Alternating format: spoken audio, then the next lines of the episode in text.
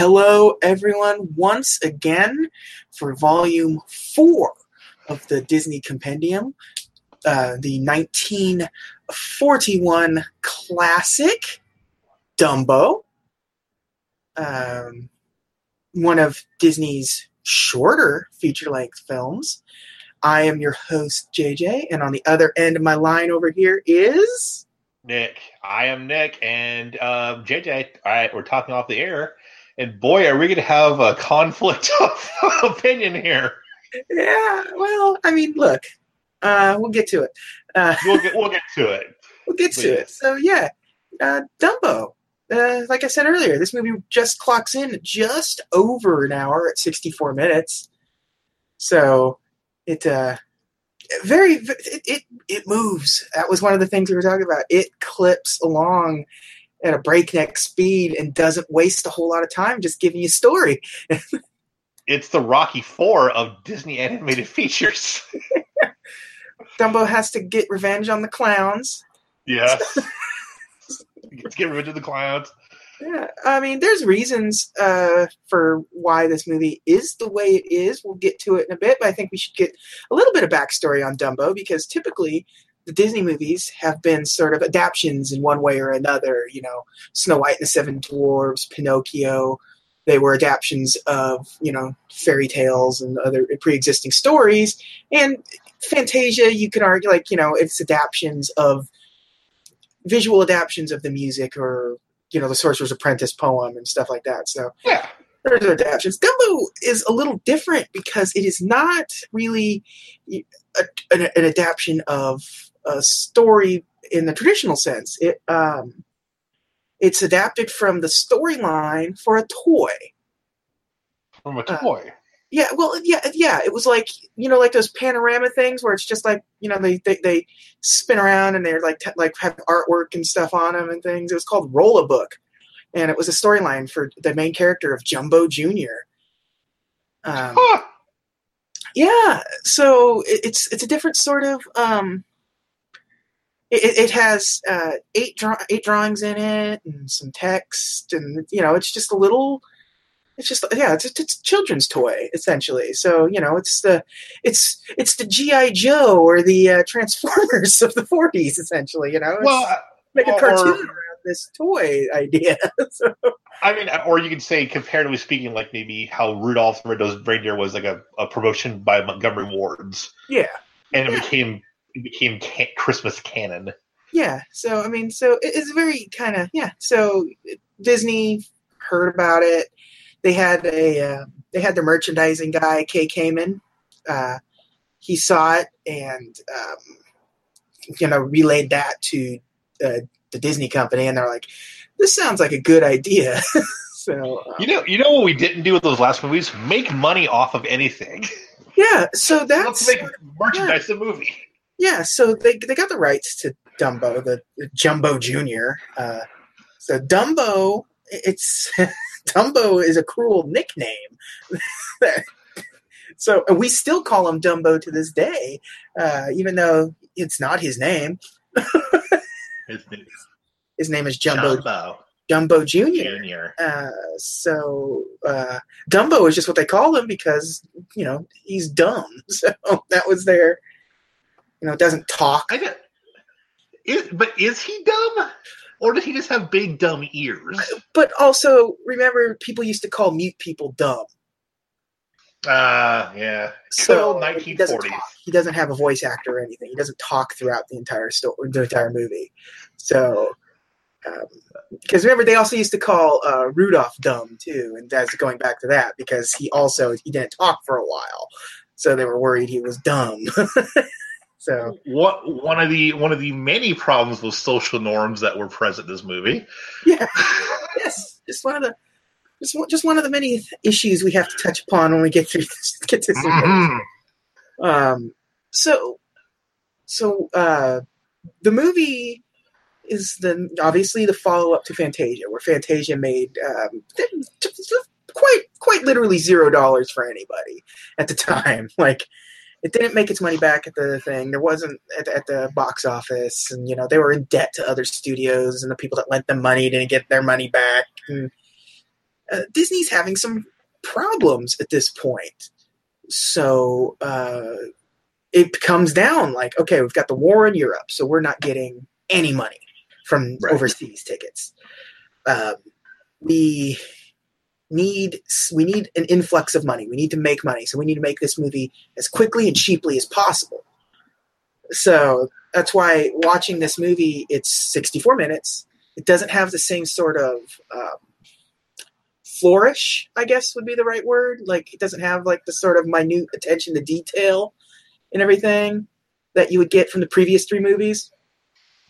And another thing, another now- thing that, oh, Not a go lot, ahead. Not a lot of exposition for this movie. yeah, yeah, they, they and they don't It's spend a lot of time. This thing, this thing, this thing, this thing. Yeah. um yeah there's there's not a whole lot of like let's just this this will be a fun scene it doesn't really mean anything but it'll be a fun scene but there's none of that um and, and also and we're going to get it to it in a little more detail in a little bit after we sort of talk about this, the movie itself a little bit but this is also a victim of the studio strike of 1941 um so so the strike happened after the sort of initial rough animation of the like started for or finished for Dumbo. So, you know, they they ran into some uh, unexpected roadblocks, although unexpected to Walt and not unexpected to a lot of the other people working at the company. Uh, and So had a lot of stuff working against it. That's yeah, this movie had a lot working against it. Yeah. but I mean, it it it, it worked for. Uh, in the end, I mean, this movie makes money. Uh, it had a budget of nine hundred and fifty thousand dollars. It made one point six. So not a lot of money, but it did make money. This movie had its worldwide. This is a, this is a good time to talk about this one because this movie's uh, uh, premiere is October 23rd, 1941. So we're only a couple of days away from the anniversary of Dumbo's premiere in New York. And this is also think also two months before Pearl Harbor. So Well, yeah. So yeah. yeah. So uh, you know, this is also also why this movie was was pushed out in the time it was because think about we the last two episodes we've been talking about how they're working on Bambi. Bambi's Mhm. still not out yet at this point, and so Dumbo comes out before Bambi because Bambi's taking a lot of time and costing them a lot of money and a lot of resources. So the Bambi will be the next movie, and that'll be like, well, we made money, so we can you know now spend money again. So. But yeah, this movie has its uh, worldwide release opening, not worldwide, but like its wide release in the United States because there was no worldwide opening for this movie given the time frame it's in. Uh, Yeah, because again, we hadn't joined World War II yet. Everybody else fully Yeah. engaged. yes, fully engaged. There was no, you were getting no money from Europe at all, like, period. Uh, and it comes into play a little later because money that they were making in Europe post war had to stay in Europe. So that's why you start seeing Disney pivoting towards live action so they could go overseas and film movies in Europe using money that they have locked up in Europe because they can't get it to the studio to make whatever cartoon they were working on or whatever they're working on at the studio at the time. Um, that's uh, neither here nor there because we're not going to talk about any of those movies, but just figure shove that in there. But yeah, not gonna- Halloween. Halloween is when it had its nationwide opening. So, you know, when this when we're when we're recording this, it's a pretty timely uh, movie. Two weeks out, yeah. I now now I'm disappointed because I just this is how I learned that we're not going to cover the compu- computer wore tennis shoes. So thanks, JJ. Well, I mean, look at after we get cover all the animated movies, who knows what the future holds? We could live action, theme parks, all kinds of stuff. They're, the world is our oyster, That's to be for our, our but only after fifty-seven weeks of cartoons. that's for our follow up podcast. Kurt Russell in a turtleneck in the '60s. Yeah. So literally everything Kurt Russell was in in the sixties. but yeah, let's just now we can actually get to the movie, and this is where we get to the point of contention between me and Nick because I kind of don't really like this movie. I'm not going to say I hate it, but it's it is my least favorite so far of the ones that we've been going through. Of of of the four that we'll be doing after today, this one's the bottom of the list for me. And I love this movie, and of the four we've done, it's not my favorite. I, I I'm going to go ahead and give you my, my list now in a way. Like it's of the ones we've reviewed so far, it's going to be my second favorite behind Fantasia. Okay, But I but I love Dumbo. and it's it, it's not anything. It's like it doesn't have much to do with like the movie itself. The movie is super charming. I think like you really feel they do a good job of making you feel for Dumbo in in, in the movie, and you, you feel emotionally connected to Dumbo like out the gate. So- yeah, like I mean, Yeah. they set that as soon as you know, "Baby of Mine" kicks in, they set that tone pretty quick. I absolutely love that song.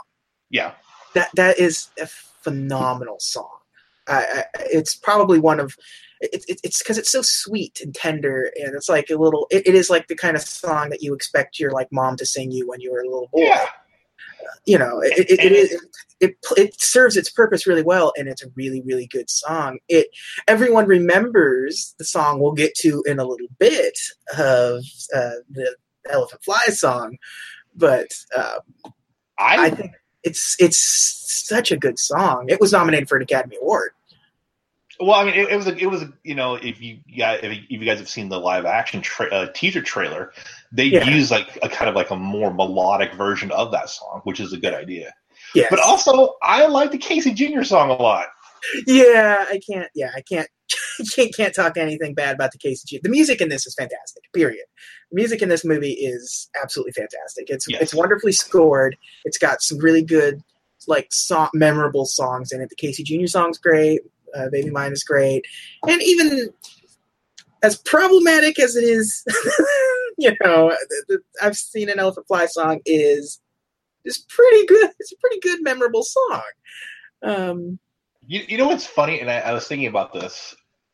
So, of the movies we've done so far, we've done Fantasia, and we've done uh, yeah, Pinocchio. Pinocchio and Snow White, and and so I- think this is the only one that, for its time, you know, it was contemporary for the for the period in which it was made. Meaning, everything looks like it was kind of 1940s style. Yeah, it's sort of because, it's circus themed. It, it's sort of it has a sort of timelessness to it because Yeah. circus, circuses even to this day still maintain that theme. like you step into a circus and it does feel like it is you know a, a time you know time capsule of when circuses were at their peak and like everyone's dressed in their conductor outfits you know a ringmaster and you know things like that you know clowns and what have you like you know it, it uh it, it, because of and the music uh, as we were saying earlier is contemporary enough too The music sounded like like 1940s era music. Yeah. Yeah. Like you can like you can imagine like the Andrews sisters singing "Baby of Mine." yes yes exactly i mean obvi- obviously some of the it's obviously the elephant fly song um little little little more dated yeah. Well, I mean, okay, But- we'll, we'll get to. I also Pink Elephants, great song. Yeah, yeah. Uh, Pink Elephants on Parade is Beware, a- yeah. beware. yeah.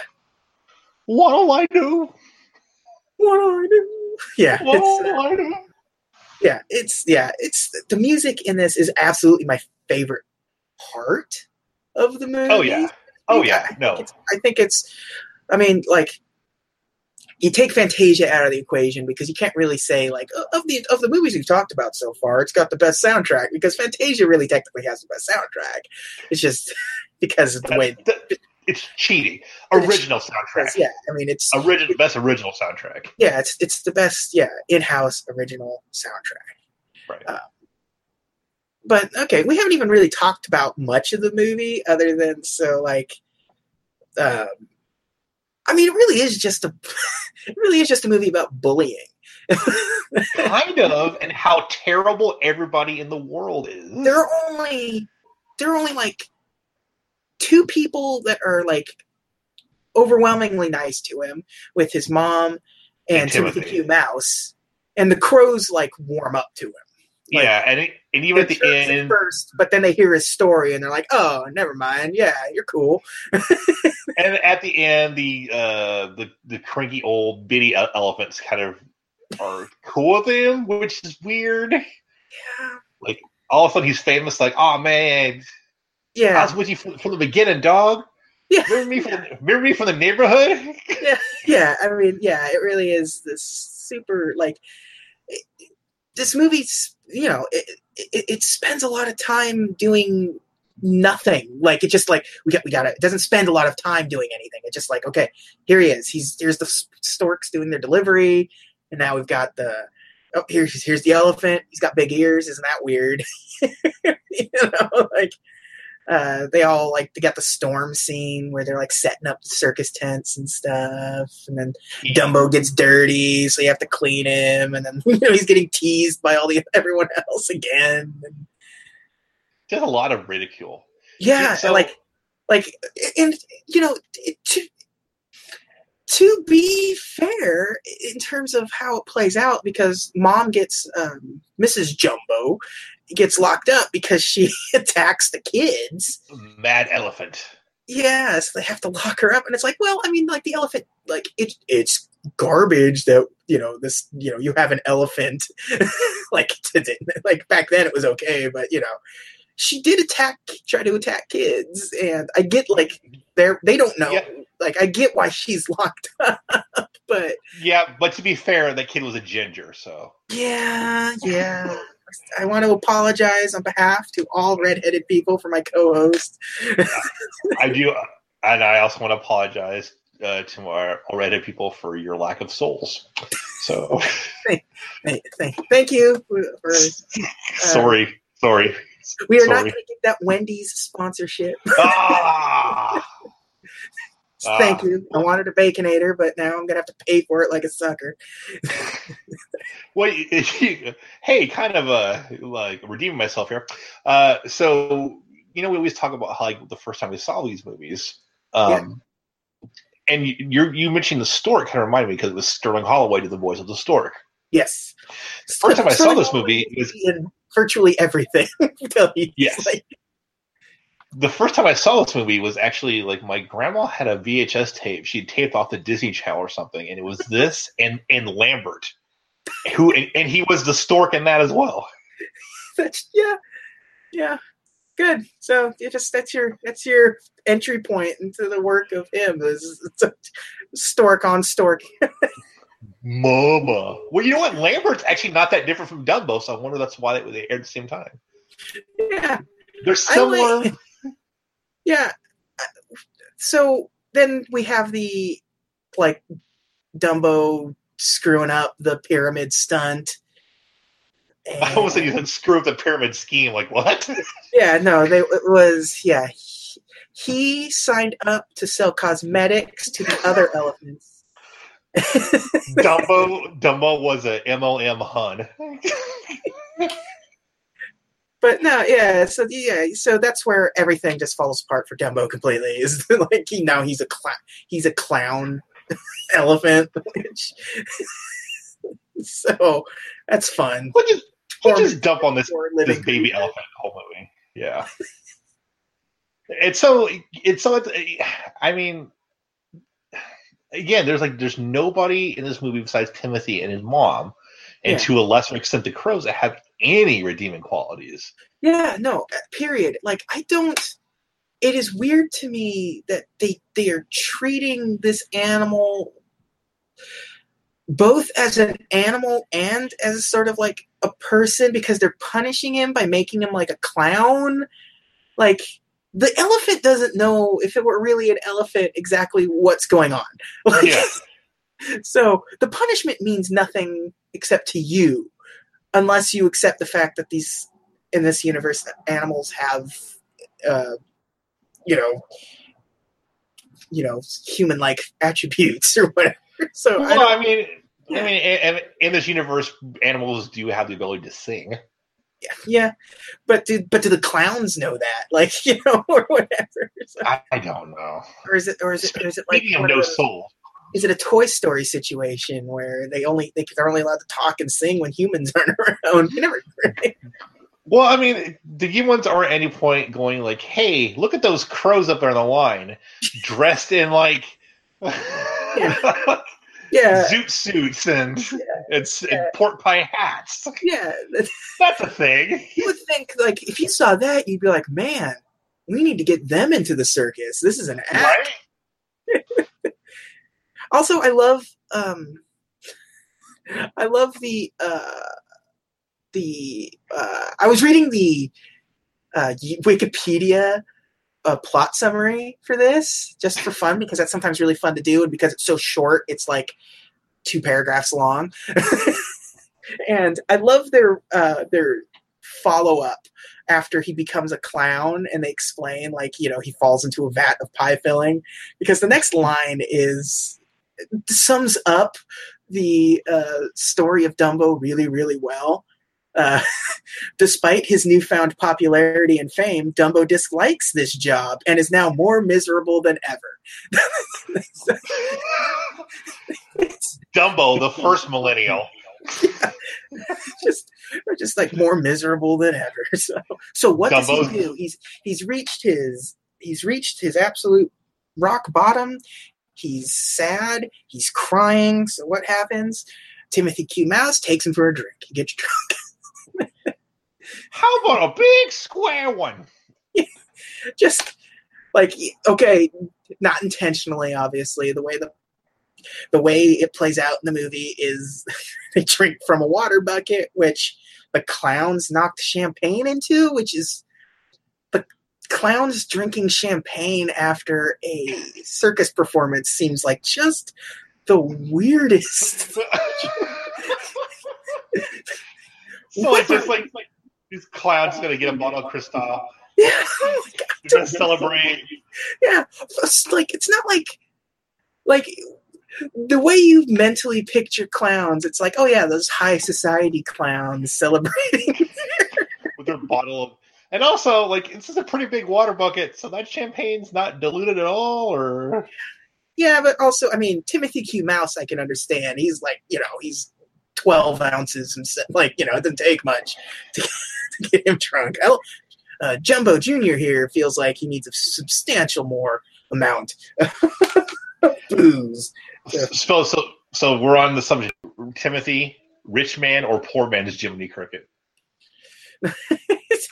uh, he it's almost a lateral move because he's certainly poor but like he, he i think he, he does a much better job at being a uh, support character for dumbo. Like he doesn't abandon him once he partners up with him. So he's actually a better he's better at being dumbo's conscience than jiminy cricket was Well, and I'll tell you, here's why I like Timothy better than Jiminy Cricket. And I love Jiminy Cricket, but Yeah. Timothy's got an edge to him. Yeah. He's like he's like, you know, he he verbally berates the crows for giving Yeah. for giving Dumbo like making Dumbo feel bad. He's a carny and we love our carnies me and nick so Hey brother! You know, a Texas two step, slip in a banana peel and go home. like uh, another life, Timothy Q. Mouse would be like a wrestling promoter for a mouse wrestling organization. uh, But, Look at uh, the marks out here. um, I mean, and also it's really I like that it's a mouse. It's really cute because of the whole you know elephants are afraid of mice thing. So it's a it's a good it's a good choice for Timothy to be this a little mouse that And it works because the uh, the busybody elephants, the ones who were ridiculed in the beginning, are afraid of Timothy, and Dumbo's just too innocent to have an opinion. have an opinion on Timothy at all. Exactly. Yeah, So yeah, that's when. So they get they get drunk off of uh, clown champagne, and I feel like I need to need to bottle that stuff now. yeah, Disney. Disney champagne. Yeah, I, f- I feel like that's something that we would fi- you would find at Disney World. Like over at Epcot, you can get a fresh bottle of uh, clown champagne. it's just it's watered down. It's ninety percent water. I I feel like I feel like clown champagne is not hot. It's something like you would get at the uh, at the Samco at two in the morning. And you're just going through. You're just you're just working through some stuff with your Yeah. clan champagne. it comes in a paper bag. It's great. Uh, but it's uh, but that's where you get the ever so infamous uh, pink elephants on parade hallucination scene, which uh, absolutely terrified me as a child.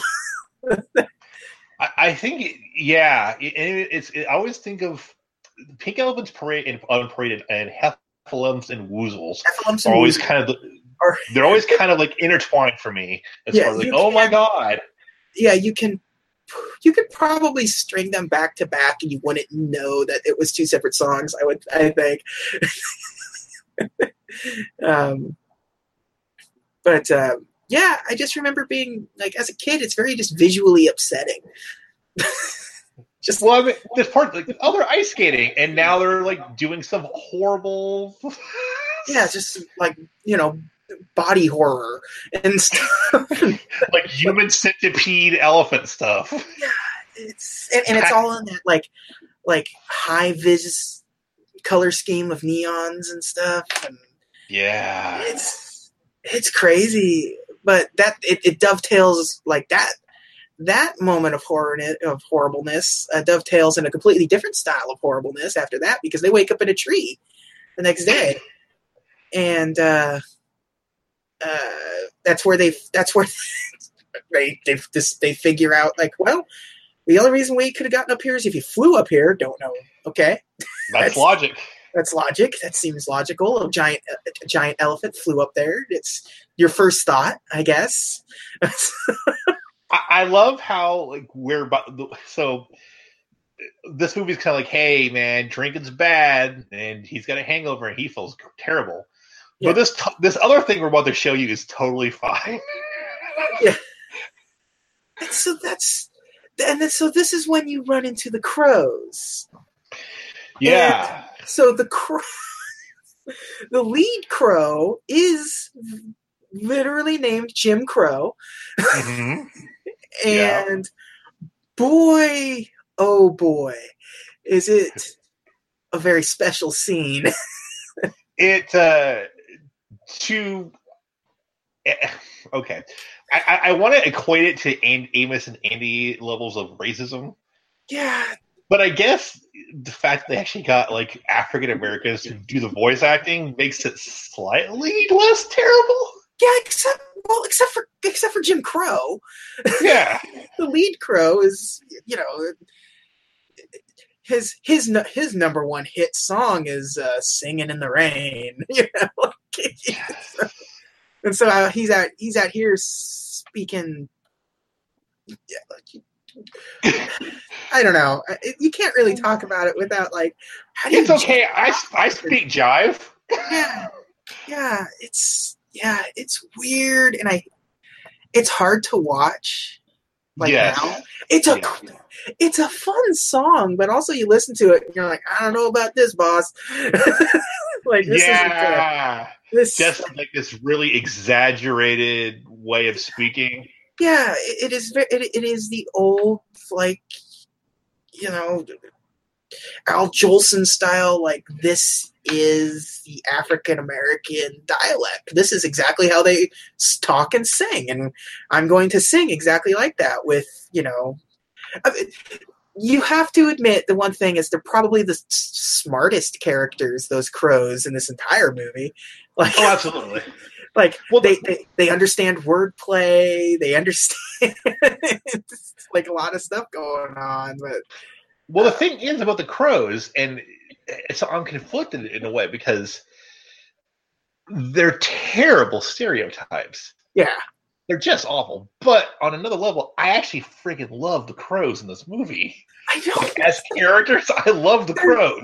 they are the most fully realized like non-main characters like even the mom isn't really that you know multi-dimensional of a character like you understand these crows who they are what their motivations are what they you know they're the most entertaining uh like ba- like secondary characters in the movie and it's hard to sort of like, and it sucks because like they they Yeah. just so racist and and this is 1941. Like we're already starting to move away from some of that stuff, but Disney Studios is just like holding strong to this whole thing. No, no, it's totally fine. Yeah, But I mean, I mean, it's okay because in a coming up shortly, you're going to have uh, uh, different different uh, culturally acceptable racism. so, Yeah. like, I, but because you know, the the- war, but- the thing with the crows is, and I look at this level, like you think of all the supporting characters in the movies we've done so far. Yeah. The crows are the only ones I would actually like want to hang out with so far. Yeah. Like I want to hang out with the crows. They seem friggin' rad. they seem fun. They seem like they're having a good time out there. They know they know what they want in life, and they've, they've they're taking it. So, um, But so- I'm sorry. It's t- still terrible. still terrible, still absolutely Still terrible.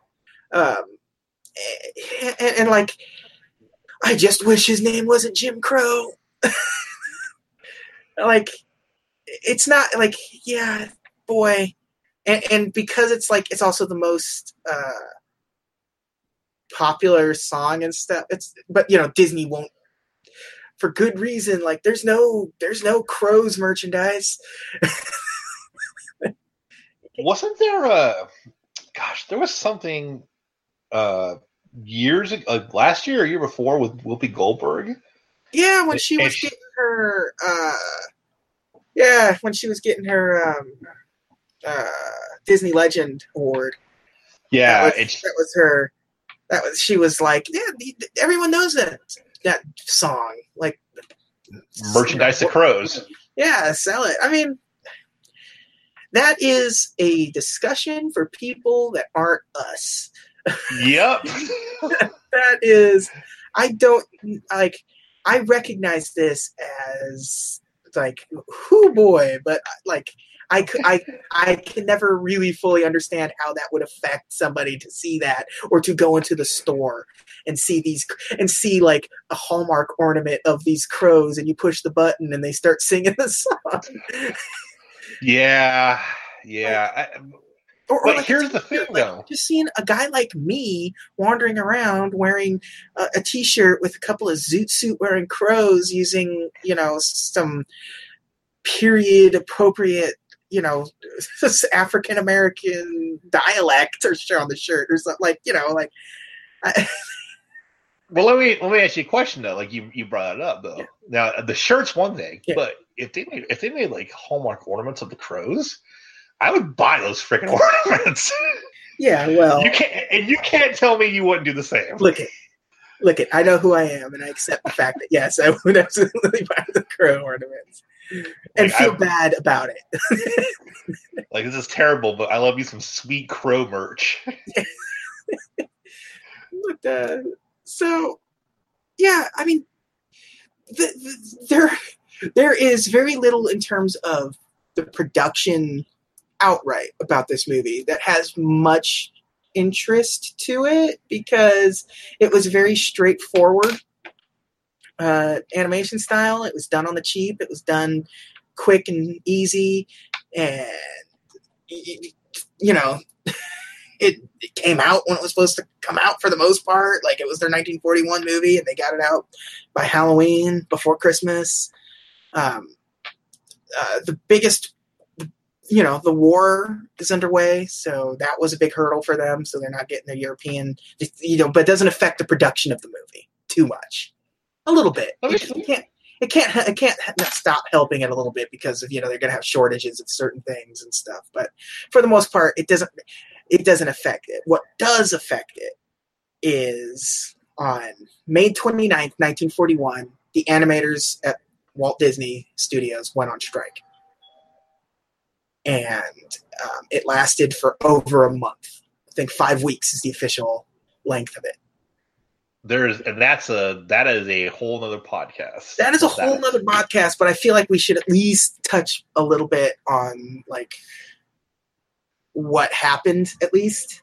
Um, because The- the- it's going to have it's going to have major effect on pretty much everything from here on out. Um, There's a the uh, the uh, what's that the uh, what's that documentary? The it's a PBS documentary, American PBS, Life of. Walt Disney. Disney there has Walt a Disney. really good segment about that. yeah, it, it has um, absolutely the worst piece of audio that has ever been recorded from Walt's mouth.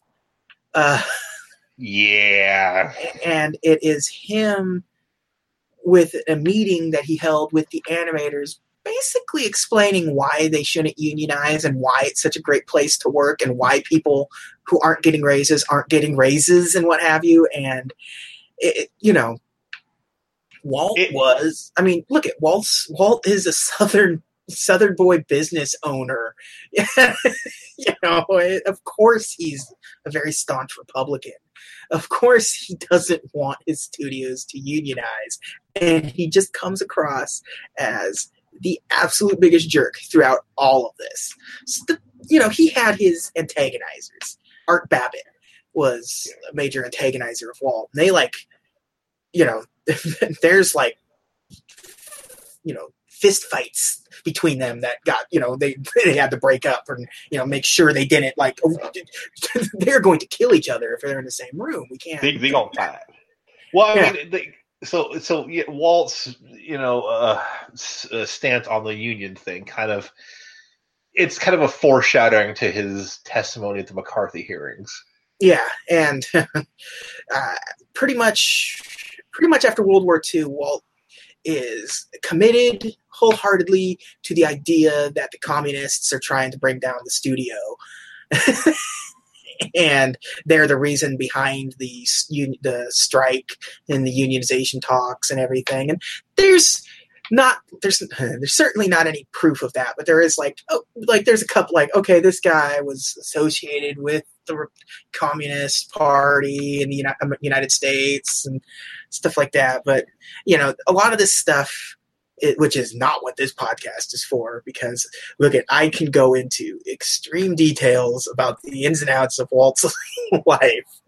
But like that's not what this Mhm. podcast is about because like this stuff also is why you get the uh, the the rumor that won't that never will die of Walt being incredibly anti-Semitic and things like that like because of like the people he got associated with during this time frame during the McCarthy hearings during all of this we're not in it we're not in the best interest for him or his studio but he was so dead set on paying back anyone that did him wrong during this studio. I mean, if you during this strike, and I mean, you can look at the list of um, who they lost uh, because of this strike. They lost. Uh, if, you know anyone, um, if you recognize a name from these, you you they're, they're pretty much gone. Like you know. Um, Tee Hee was, was always a good animator because it had like, what are the chances you're a cartoonist and you're you go by the name Tee Hee, uh, you know, and, you know, obviously you lost Art Babbitt and Bill Tytla, uh, Walt Kelly, a, a lot of these guys, um, and a lot of them go go to the other studios. You know, you you're going to eventually get some of these people like working to you know take away from Walt. You know, you're gonna get this where you get uh, Looney Tunes and things. Is you know now all of a sudden there's an influx of really well trained uh, cartoonists going to the MGM cartoon studios or whatever. So That would explain why uh, Tom and Jerry was so well animated, wouldn't it? so I mean, by the time the strike was over, they had less than 700 employees at the animation at the studio. So you know, not a good time. The strike really sort of. It, oh, and and the strike also has uh, an effect on Dumbo because obviously it happened um, during animations. It slowed everything down, and you've got scabs and everything. And um, uh, some of the clowns in Dumbo are based off of some of the picketers. So Oh, that's it. I did not know that, and Yeah. that's just that's the worst thing. yeah, No, I'm sorry, it's not the worst thing about this movie, but it's close. yeah, it's it's real petty. Like, you know, yeah. So, yeah, It's Walter has some similarities with another uh, a self-made uh, So businessman that you and I are well acquainted with, yeah, it, yeah, it's whose product we may have we may fall in and out of love with at times. uh, just uh, listen. We'll just say it's a wrestling re- wrestling reference, and we'll just get on with it because it's, His his his name rhymes with Wince McCam. yeah. there we go. So I guess now we just got to get to. I mean, that, there's so much you could talk about with the strike altogether, um, because it really was. It happened during the heart of the production of this movie, and it affected the movie quite a bit. But uh, that's. I mean, last week's episode was the Fantasia episode was almost two hours long, and Right. Because it's a long we can't we can't have this podcast run that much longer than the movie it's about. Yeah. But there's so much stuff surrounding this movie and so many things that you could culturally and like politically and whatever. yeah, And again, JJ and I are not the guys to talk about that, but we can kind of yeah. I mean, like, I, I think I think t- if I can get you to just maybe read a story or look up news reports and stuff about the uh, the cartoonish strike and sort of learn about that stuff, I think that'd be great. It's an interesting story. It's interesting to see how that played out, what happened, what was the. I mean, the aftermath is obviously we're going to get to the aftermath real soon because after Bambi, um, after Bambi, you have the aftermath of both the strike and the war. So you, uh, it's a double, it's a double down on this stuff. So because Bambi was at least being worked on throughout all of this through since since the Snow White and the Seven Dwarfs episode, they've been working on Bambi. So you know, it, it it's not as as it, it's his hands weren't as much tied behind what was going on in his universe at the time because a lot of Bambi's work had been done during the high times in the studio and stuff. So There was a. So I was going to ask you, and it kind of answered my question in my head, so I'll, I'll go and voice it. Do you think this movie was helped or hindered by World War II? Uh, this this one, I don't think World War II had particularly outside of money made. Uh, I, I think it was hindered in the sense where they felt the pressure to just make a quick buck movie. Um, because I The think, reason that I, I think if the world if the war wasn't happening, I think even with the strike, if the war wasn't happening, this movie might have been a little longer, maybe had some more gag scenes thrown in or what have you. Would or if nothing else, would have been animated differently. Um, Well, the reason I ask is because you know, like, okay, at the end of this movie, you know, this movie comes in October of '41. At the end of the movie, they can even say like the military buys a bunch of Dumbo airplanes, yeah, and after the war breaks out, you know, uh, Dumbo is like on, on painted and Dave Dumbo insignias are like painted on a lot of military aircraft. And so it, it, it, and you know, also we're in World War II, so people need escapism. yeah. You go to movies. Well, yeah, and, and so that's uh, Disney, especially during the war, was very was very important. In Disney has a very significant like role in the war effort, Mm-hmm. Uh, Good and bad. both good and bad. And I mean, there's really no place to fit this in because obviously during Bambi we could fit this in, and then during the Saludos Amigos and Three Caballeros episodes you could fit this in and stuff. But so, but I- I think now's as good a time as any because we're in the middle of World War II and we're about to enter the war as a country. Um, so the, the studio ends up getting taken over by the United States military. Like it becomes a sort of, you know, a, a, a, a hub for the military. And Disney no longer really gets to make movies at this point. Um, they, I mean, they do, but they're now basically a propaganda arm for the military. So you'll see a lot of, you know, the Fuhrer's face, and Yeah. you know, like uh, Donald Duck in Nutzi Land, and a lot of war stuff. You'll see Chip 'n' Dale cartoons and stuff. You know, all the shorts were typically like they were working on other like military stuff. They were like. Um, and, and you don't really make a whole lot of money from that. They, they, they cover production costs, and that's it. You know, you're not you're not making money for the next one. They're just paying you to get out this. They they were doing um, educational like films, like what you would watch Right. in school about like hygiene and like hygiene films and things. And um, there were they were working on like uh, a Gremlins cartoon at one point. Um, oh, the little guys in the airplane. the little yeah. guys in the airplanes were working on that at one point. Never really came to fruition, but there was like a book and everything. Like it, there was never a movie, but like you can see a lot of Gremlins references to things. And for whatever reason, um, Walt became obsessed with um, a like a, a research paper, essentially, like a, a book, a story about victory through air power, and it was going to be how the, we were going to win the war through um, these long distance airplane bombing run kind of it, it's it's a weird thing and he ended up making a like feature length movie based on this guy's like premise of how we're going to win the war with airplanes and stuff and, uh, American propaganda news presents victory through air power. yeah i mean and In the you know future, we'll have cars that drive themselves.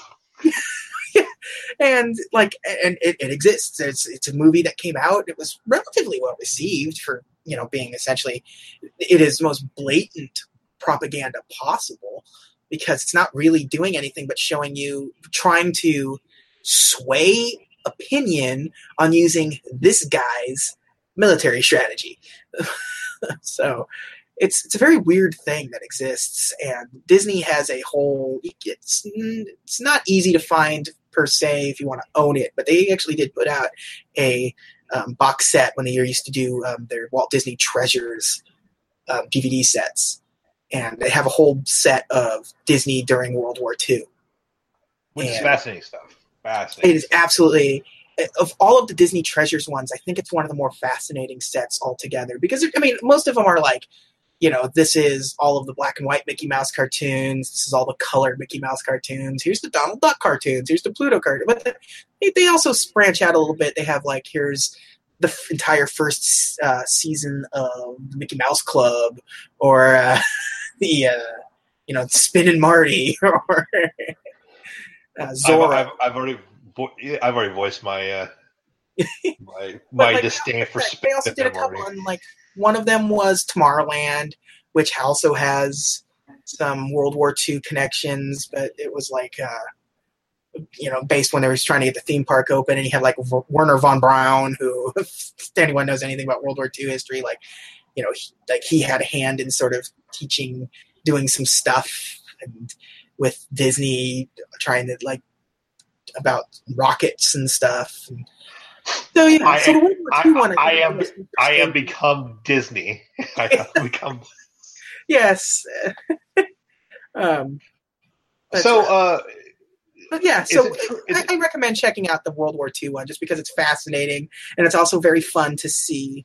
Um, on the, on the DVD, it's very fun to see Leonard Maltin trying to like let you know, like, look, explain away a lot of things. explain away. I have to explain to you why these are incredibly racist Japanese caricatures in these cartoons, and I am not going to pretend like it's okay. But we, so, So, I, I guess that here's here's the big question about this movie.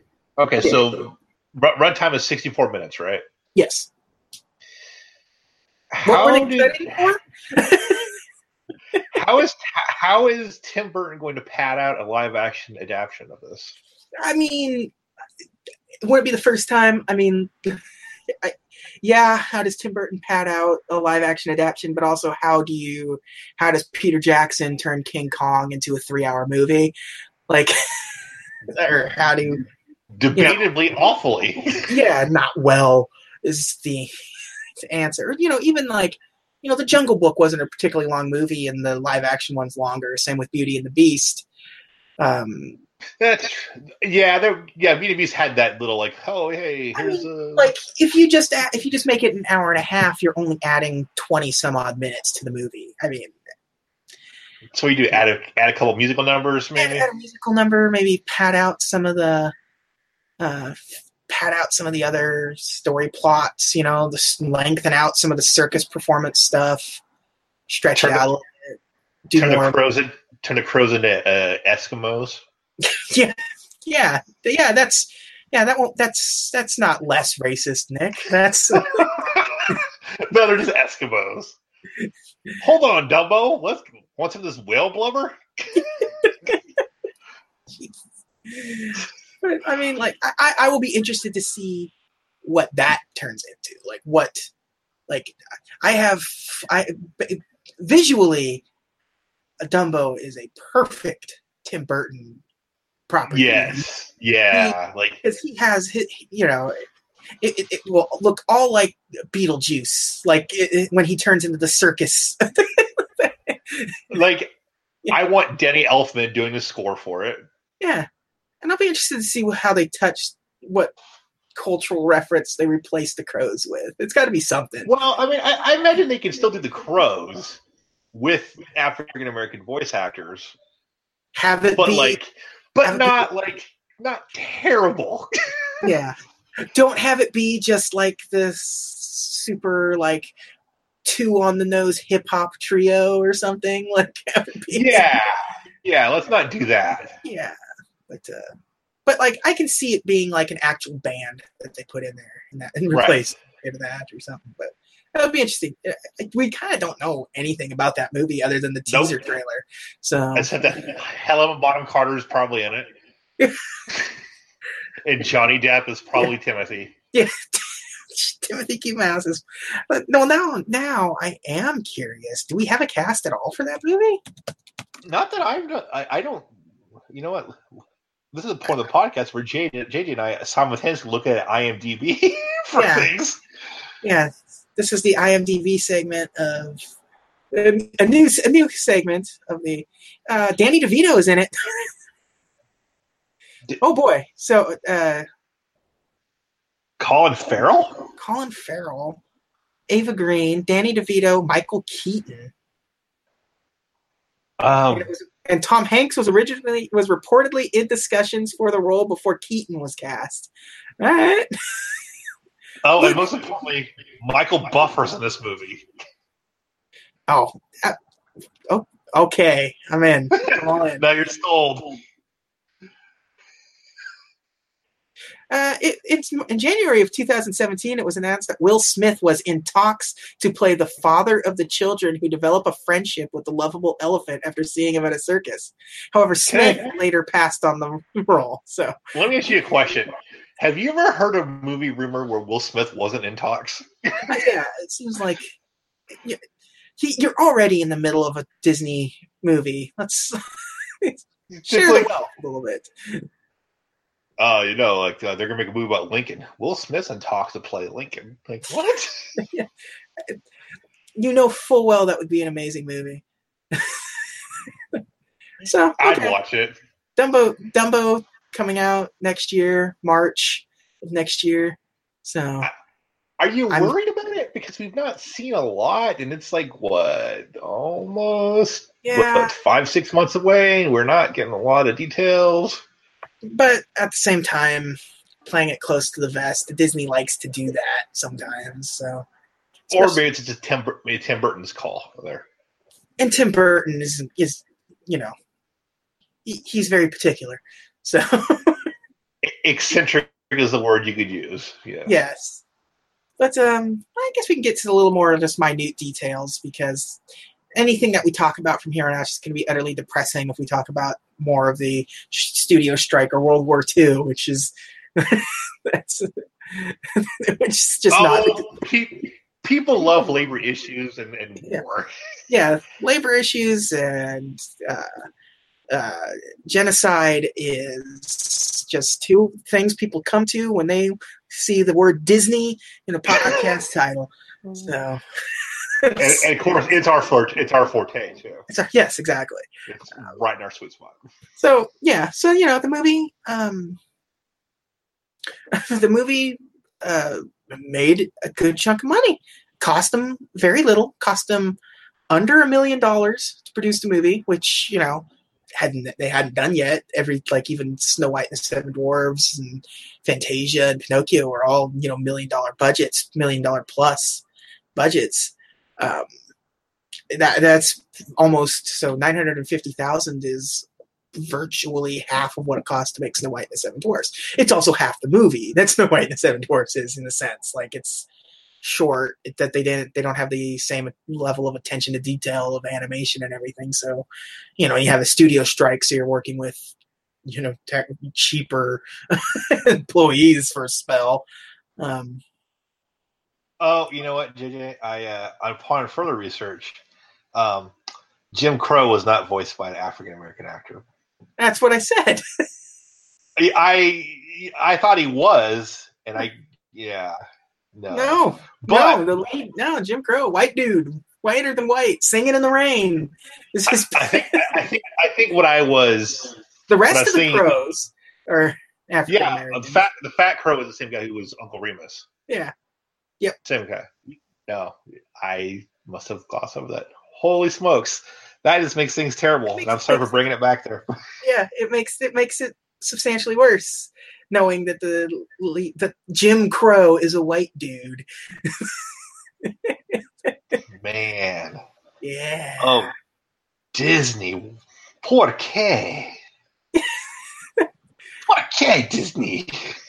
So yeah, the movie ended up making 1.6 million dollars. So perfectly fine, successful movie. G- gives them a, gives them the money that they need to keep going. They do not have uh, European numbers at all. So you know, it probably would have been a two, three million dollar movie if they had you know Europe in there. But uh, Right, uh, it is their most uh, financially successful movie of the 40s at the time. So, uh, at the time, but you know, things changed. The movie was re-released a few times, only a few times, not very often. It's never been re-released in theaters during our lifetime. Nope. I, I would have. I know. I would have. I've seen it probably. Yeah, so 49, 59, 72, and 76. So Yeah, that's good. Thirteen years before I was born. yeah, you know, but little, little, just yeah, I 76. feel like. Yeah. I feel like it was shown on TV a lot when we were It kids. was. It was the and it was like the first one I think to be shown on TV. I think Yeah, it it was, was like the first movie that they had um, pr- air on te- television, which is you know well, it, it, it was for sure on Wonderful World of Disney. oh I know absolutely they did. sh- Yeah. I'm Michael Eisner. Was The story of Dumbo's a good one. These freaking clowns are a problem. The crow's not so much. Here's Yeah. the movie. he really he really uh, probably really felt like uh, a s- you know a circus ringmaster himself. So was I always love Michael Eisner, like trying to like really to suppress the uh this freaking guy. Yeah, he he's like you could tell he's using every ounce of energy he has to try to be charming on camera, and it just makes just makes him look like a cartoon himself. It was You can see the rage vein in his forehead. Just uh, it's a yeah it was so it was one of the first ones that they had on TV. It was one of the very first um, VHS tapes that they put out. Was Dumbo. white clamshell case. Yeah, and I think Dumbo and Alice were like their first couple of VHS tapes. I think you're right. and Laserdisc. I think it was probably their first Laserdisc too. Maybe it's a great Laserdisc because like you get like 30 minutes per side. You can fit the whole movie on a single disc. It's great for them. You know, it's great flipping discs over to watch a movie. Uh, but uh, yeah, I mean, and it's it's had it was well very well received when it came out. Everyone thought it was just like it's nice, it's sweet, it's charming, it's very kind. There's very little like the the character like the character is just friendly and sweet. Like the movie itself isn't, but it, it's actually probably one of the crueler movies because everyone sucks in this movie except for Timothy, Dumbo, and the mom. and to the lesser extent, the crows. And yeah, the crows start off as jerks, but they warm up. me. But also, I love that the movie. We didn't talk about the ending because it's not much. He just finally flies, and you get like thirty seconds of Dumbo flying as he just tries to gun down everyone. with with peanuts. like that's if you were to make that, if you were to make that today, everyone would be like, it would like this is a, uh, you know, this is a uh, colloquy. It's about school shootings in or something like. So I, I don't know how like it, it, it comes across as charming in this, but if you tried to do that today, I feel like it would people would uh, not take to it as kindly as him as the kid that was bullied turns Oh, around. Jeremy's spoken. Yeah. Yeah, that's gonna be Tim Burton's uh, the the the credits song for Just Jeremy. just Jeremy Pearl James Jeremy is gonna be. Um, but yeah, I mean, yeah, successful. People liked it. People enjoyed it. It's um, Leonard Maltin, who is the Disney sort of like critic guy. Like that's the guy they turn to when they need somebody to talk about stuff. Like I said, he's the one that introduces all of these Disney treasures and everything. And he says it's uh, what, like one of their most charming movies of all time. Me- uh, real how old is Leonard, Leonard Maltin? Like in his seventies, probably. Leonard Maltin, Yeah. Yeah, I think by this point, I, Okay. The reason Yeah. the reason I ask is I, I feel like we're at the point now where you should challenge Leonard, Leonard Maltin to like a Highlander style duel. Yeah, so I just take over the Leonard Maltin's role of Disney, the guy that they turn to. I just come on TV every once in a while. It's like in 1964, Disney was working on. so you just you just decapitate Leonard Maltin, all this Disney knowledge flies out. Yeah. it fly, flies into you. Yeah. You know, you see like like the silhouettes of the elephant. Ghosts of Winnie the Pooh and the the, the old the old men of Walt Disney Animation. Just I get absorbed into my being. Yes. I'm Let's here. that happen, everybody. Um, this is um so it it it has you know AFI obviously recognizes it across the board. It, they don't. It's, not on any of the lists, but it's like, hey, "Baby Mine" is absolutely one of the hundred best movie songs of all time, but it didn't make the list. Kind of like it is one of the best movie songs, but you know, Oh. didn't make the list. But, uh, not not much like okay, so our typical like there's not much else like Nick, is there a video game for Dumbo? Uh, yes, No, there is not a video game for Dumbo. there is. No, there it, there's If Nuri Dasuki Dumbo not walk a walk with Circus for the Pico. doesn't really uh okay. Okay. That's a real game. I'm not kidding. It's a real game. Yeah, I guess. Doesn't it's not really the spirit of the of the bit here. Hey, but- listen, I went and looked that up like two days ago before we were doing this podcast. I'm like, oh yeah, I he's mean, gonna say it's not a game, and it totally is. I Naru mean- Dasuki Dumbo no Waka Waka Circus. yeah, but is it it's is it is it gonna be one of those stupid things where it's like it's actually just a mystery castle game that they just shoved Dumbo into and it only came out in Japan? It did only come out in Japan. Um, I don't know. Like I watched some gameplay of it earlier. It actually looks kind of fun. The crows are in it. hey, that's Japan. We watched Dragon Ball Z. We know what their take on caricatures are. yeah. It, well, it, it, actually, it's it's it looks like it's pretty much just like a what I saw was like you're pretty much just flying around and popping uh, balloon shaped like squares and rectangles and triangles. A match three puzzler, is what you're telling me. It's with features Dumbo. it's an iOS game that if it came out Yeah, a decade is. Yeah, before iOS was even a glimmer of somebody's eye. it's a Dumbo game using the Streets of Rage engine.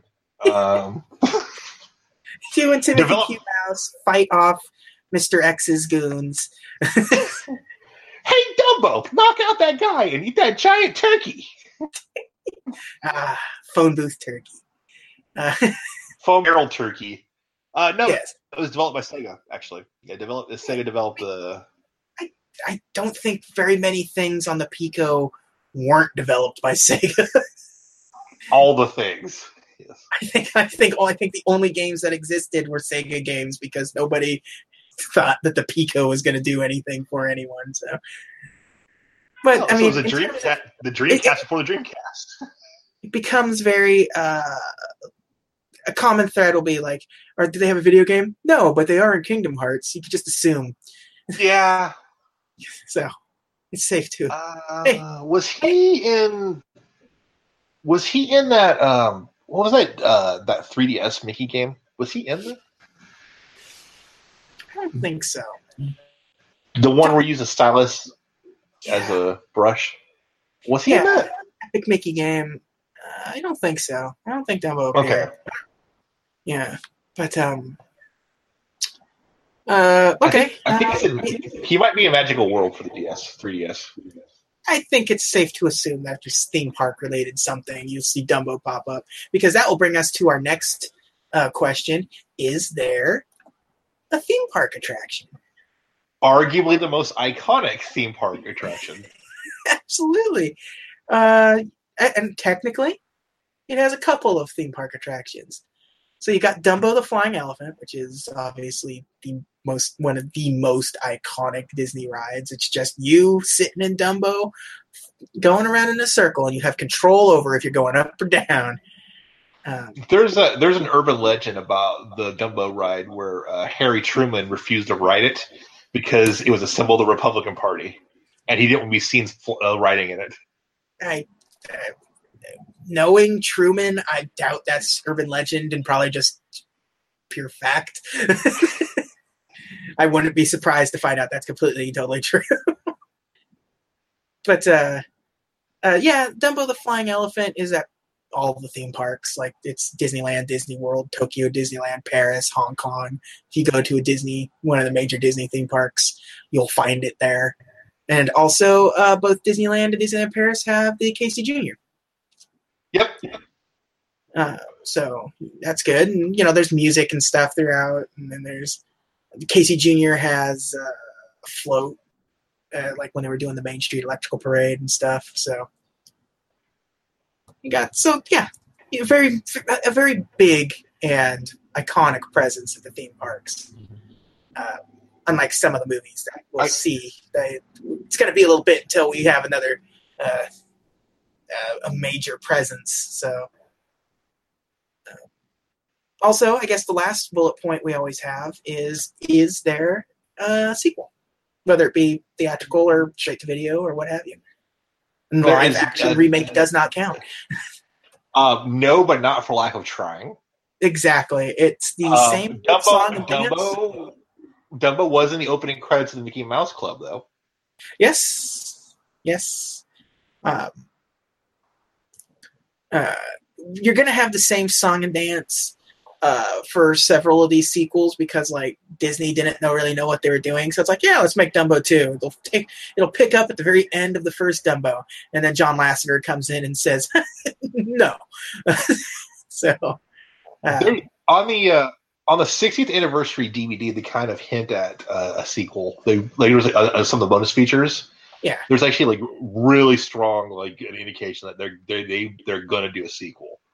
Well, this they, they actually they they I, I don't even think it's I don't even think it was so much uh, teasing so much as they had like actual artwork. Like, hey, here's some storyboards and character designs. Like yeah, they were making it, but like yeah, they then eventually Lasseter took over in 2006, and that, this is the third time we've said it because the same thing happened with Snow White, same thing happened with um, Pinocchio, and the same thing happened here with um, uh, John Lasseter took over the studio and said, "No, we're not making a sequel to this movie," and which is funny considering it's John Lasseter because Yeah. now he loves sequels. yeah, so uh, yeah, I'm kind of Dumbo. Like I don't know what that's like. You know what? Uh, what story do you really need with Dumbo? I mean, I like that happily ever after. Now he's a major pop culture icon, and we don't need the downfall of Dumbo. He's gambled it all the way. yeah, Dumbo behind the circus or something. Some VH1 special of Dumbo. Like we don't. Dumbo is uh just he's really in deep with the mob now. I guess, I guess, I think the original idea was like, hey, where's Mister Jumbo? and I think that really was what the plot of the movie was like. So, so the Aladdin sequel, then basically, yeah yeah exactly. I mean, yeah, Dumbo, quick, easy. The controversy that surrounds it, like outside of the crows, which was a pretty controversial thing, but like the production issues they had were all sort of outside issues, not directly related to just the making of the movie, like some of the production is, and they didn't really have much problem like making the movie once they were making it. It's just a strike and the war kind of screwed things up. So you know they they set out with the ex, ex, uh, with the expressed uh, vision of hey we're to make a short quick movie. We're not going to put all the bells and whistles in it like we have for the last three.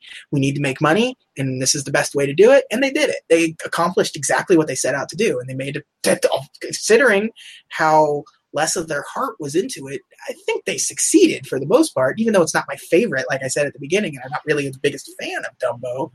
It's still a charming wonderful little movie. It's better than it's better than a, a lot of non-disney cartoons and it's going to be better than a lot of other disney cartoons so Indeed, it is. And and I love Dumbo. And and you know, uh, if you if, you know, as people around my age, if you ask them like when they're you know, you if you'd asked me when I was eight years old, like who's your favorite Disney character, I probably would have said Dumbo. i know Now, i know who well, this will- I, who would you? Uh, Oh, no, I'm sorry. I, when I was eight, I would have said Scrooge McDuck, but that's neither here nor there. Yeah, for me it was it was uh baloo would have been baloo Oh yeah, yeah, I get it. yeah, I don't know. Just a laissez-faire attitude towards life is a really cool thing for a kid. Like, look at he's an adult. He's just doing whatever he wants. That's rad. So if Cool if Baloo's your favorite character, is Thomas O'Malley one A because of the same character? Yes, exactly. They're literally the same character. Yes, of course. But uh, yeah, and then he also owns an airplane. How cool is that? Yeah. And then we got Operation Dumbo Drop because of that. Oh. Yeah, uh, That's our sequel, JJ. boy, that that now see take Operation Dumbo Drop, but make it a TaleSpin movie. Oh man. Baloo. Now I'm sold. But get but get Denis Leary back in the movie. Okay, I think if we just keep going, we're just gonna we're just gonna absolutely Off Just- the rails. yeah, it's already off the rails. Like this Casey Jr. train it can only go so hard, and This podcast is longer than the actual movie now. yes, I, I'm yes, actually, I do believe yes, it is officially as of right now. Yay. longer than the We movie. did it! Just, We just wasted was everyone's time. yeah, Yay! what I to avoid, but we accomplished it nonetheless. Nick, I had a great time talking with you about Dumbo. Likewise. It was. I, I, this, I know you're a little disappointed in my uh, opinions on Dumbo, but uh, I think we did. I I, think like it- we. I think we handled was- this discussion as well as we could while trying to skirt around some of the more difficult issues, like you know, labor issues and war and uh, racism. So, which is all of the controversy surrounding this movie, and as as much as I would like to get into the nuts and bolts of the uh, Disney animation strike, that is like that will be a premium episode or sometime down the road or something. For Patreon or Patreon subscribers. But no, I, and, and, and it's, okay that you know I like Dumbo more than you do because this podcast would be boring if we agreed on everything.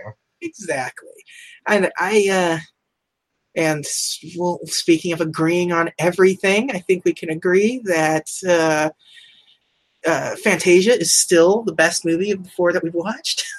I concur.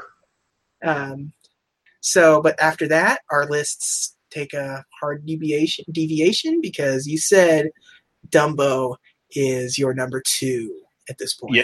Yes, it is. So Dumbo is my number four at this point. So, uh, but uh, I- next week, ooh, finish finish your sen- thought. I was, I was gonna say like I like next week we might deviate even further. Yeah, I I don't know. I don't know what your opinion is, but you've alluded to it enough of what your opinion is about next week's movie, which is the movie that they've been working on for a substantial amount of time at this point, uh, Bambi. Uh, the a a uh, heart wrenching movie uh, for a child, but you know we'll uh, we'll cross that bridge when we get there next week. Uh, We'll shoot. We'll shoot that dough when we get to it. I mean, crap. Uh, okay. I got, we got. I have to turn this off now. I have to stop this. so you can. We are now on iTunes. You can like and subscribe on iTunes, on Spotify. We're on Spotify now, so you can do that, and Stitcher. So pretty much anywhere should be Google Play by the time you hear this. Hopefully, uh, so pretty much anywhere you can subscribe and download and listen. Uh, you can go to disneycompendium.com just takes you straight to the website i'm going to be doing some other written stuff for the website soon uh, sort of annexes and you know Let us know if you night- want Jenny to, to write to write up a big long article about the uh, the labor strike yeah because he's really not he's not he's not busy. So I'm not busy i'm not ever doing i'm not working nope. But uh, yeah, so DisneyCompendium.com. Uh, you can follow me on Twitter at the underscore double underscore J. And Nick, you're DJ Jazzy Jones, correct? yes, sir. Yes, I am. And uh, the official Twitter feed for the show is Diz Compendium. Uh, don't really have. I'll, I'll start using it. it's there. I just needed to save it, but I'll start using it. But yeah, like, subscribe, review, email, uh, tweet, whatever, whatever you want. Get in contact. I'd appreciate it. I'd love it. But until then, I'd like to thank you for joining us. Nick, I'd like to thank you again for joining me on another weekend, tying you up for another over hour. My pleasure. And until next week, have a magical day. Bye.